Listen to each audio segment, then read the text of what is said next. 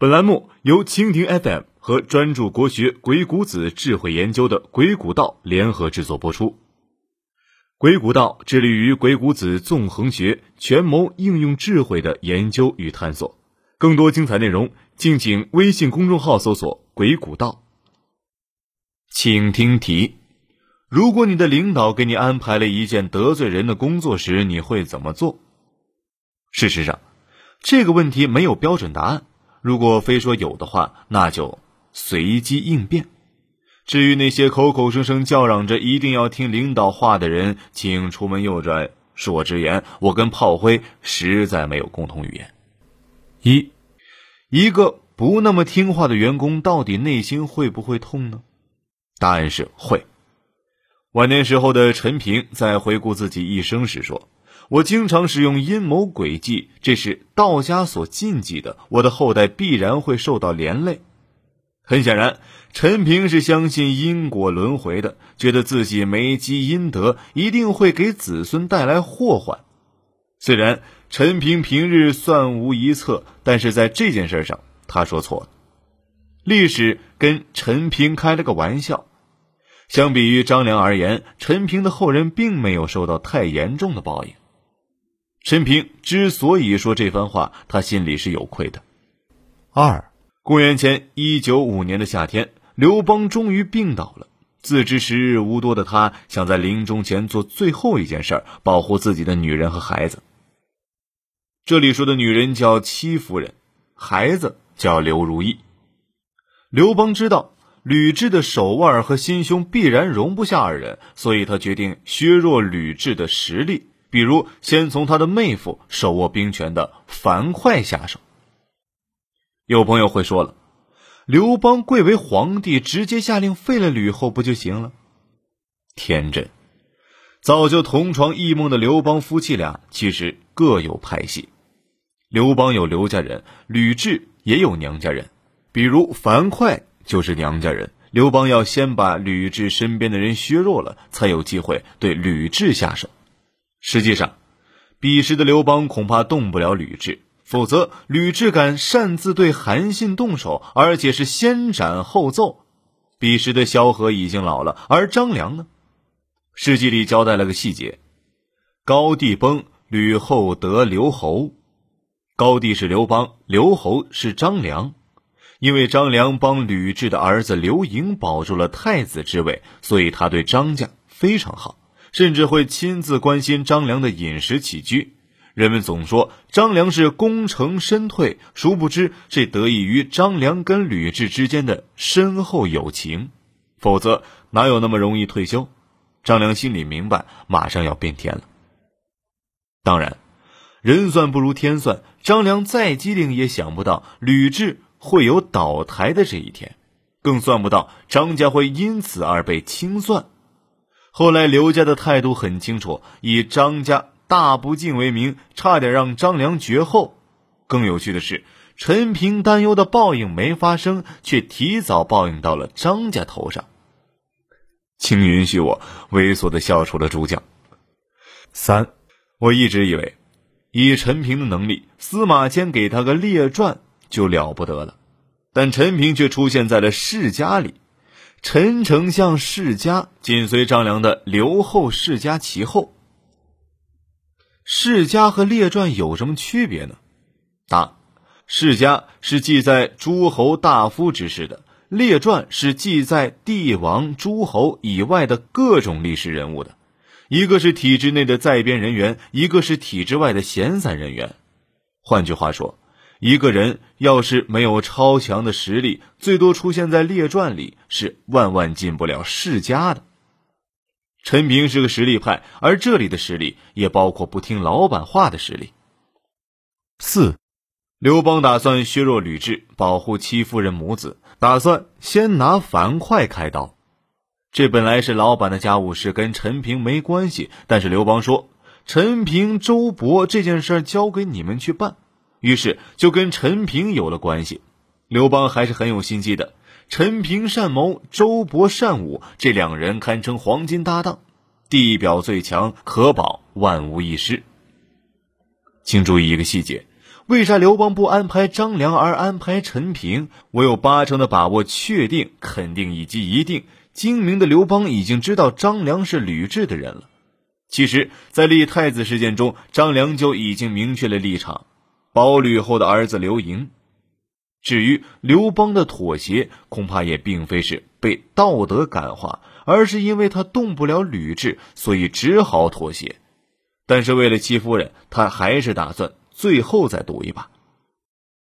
阿信认为，刘邦是真爱戚夫人，只可惜大汉帝国的开创者到头来连自己的女人和孩子都保护不了，让人唏嘘。五，刘邦赌错了，陈平也不是个省油的灯。一般而言，老板的话是要听的。但是这时候问题出现了，陈平发现老板给自己安排了一个得罪人的差事儿，就开始打小算盘了。樊哙是老板娘的人，我现在如果代表老板灭了他，那么老板娘会放过我吗？肯定不会。张良那么聪明的老狐狸都不敢得罪老板娘，这得罪人的事情要我干？老板是故意的，让我做这件事儿，跟老板娘划清界限，跟他站在一起。早干嘛去了？现在老板都快咽气了，才想起我来了。老板娘可是个心狠手辣的主，我可得罪不起呀。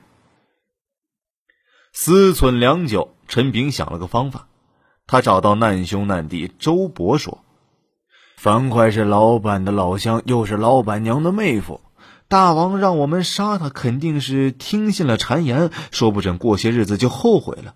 要是咱俩真把他给咔嚓了，以后肯定吃不了兜着走啊。周勃说：“我说你说的对，可是咱们该咋做呢？杀了樊哙得罪老板娘，不杀樊哙得罪老板，我们也太难了。”陈平回道：“哎，要不这样。”我们先把樊哙给绑了，但是不杀他，把他押解到京城，让老板决定，你看咋样？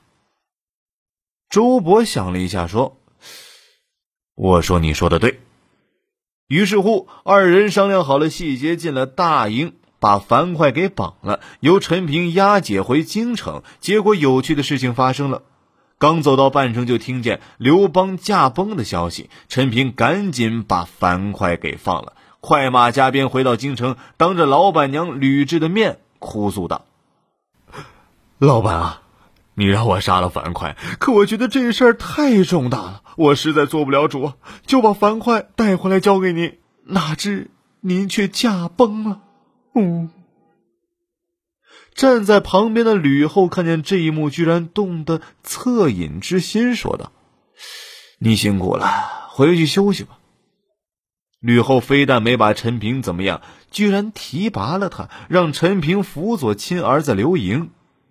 史料记载，吕后曰：“君劳出休矣。”太后即以为郎中令，曰：“父教孝惠。”吕后的心思也很聪明，自己需要拉拢这些老家伙们的支持，只要他们跟自己站一起就行。随后，陈平开始了没羞没臊的生活，每天抱着美女饮酒作乐。他越这样，吕后越高兴。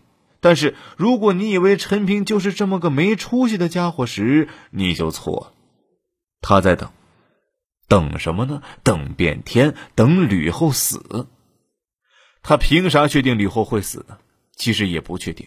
只要吕后不死，他就永远乖巧；只要吕后一死，哼。那就别怪我翻脸无情了。《史记》中记载了这么一句话：“吕太后立诸吕为王，陈平伪听之。及吕太后崩，平与太尉伯合谋，族诛诸吕，立孝文皇帝。陈平本谋也。”啥意思呢？吕雉生前立吕氏宗族的人为王。陈平假装顺从这件事等到吕太后去世，陈平跟周勃这对黄金搭档再度出山，以迅雷不及掩耳之势诛灭了吕氏宗族，用立孝文皇帝即位。最关键的是最后一句话：陈平是主要策划者，此处需要掌声。六，俗话说：“识时务者为俊杰。”这句话用来形容陈平一点也不为过。作为一个职场人，更应该明白其中的玄机。当领导打算拿你当刀使，安排了一个又难办又得罪人的工作给你时，你到底是办还是不办呢？不办得罪了领导，难免受到打压；办了被领导当刀使，难免成了替罪羊，咋整呢？官大一级压死人。既然是领导安排的事情，不办是肯定无法交代的，所以当然要办，但是要巧办，要缓办。所谓巧办，是要懂得踢皮球。既然是领导安排的事情，那么最终的决策还是要交还给领导。在领导面前无比乖巧的你，还要让别人知道你只不过是个办事的而已，也有难言之隐。所谓缓办，是要懂得事缓则圆的道理。有时候由于时间太短，事情太复杂，往往不能第一时间想出应对的策略，所以急不得要缓一缓。当然了，还有更重要的一点，防止领导后悔。你要明白。在这个世界上，或许你的父母没得选，但是你的领导可以选。千万不要一根筋，领导怎么说你就怎么做。毕竟脑子是个好东西，或许在领导眼里，你只是个拿来利用的棋子而已。因此，请牢记鬼谷子的一句教诲：趋和背反，既有适合。人在职场是乖巧听话，还是阳奉阴违？取决于具体的形式，因为事物运转如球环，各有形式，所以要反复探究，根据具体情况制定措施。您记好了，人在职场要学会变通，有时候太听话的人不会有好下场。本文由鬼谷道创始人鬼谷信原创。更多精彩国学《鬼谷子》纵横智慧内容，敬请微信公众号搜索“鬼谷道”，阿信与你一起纵横捭阖，鬼谷论道。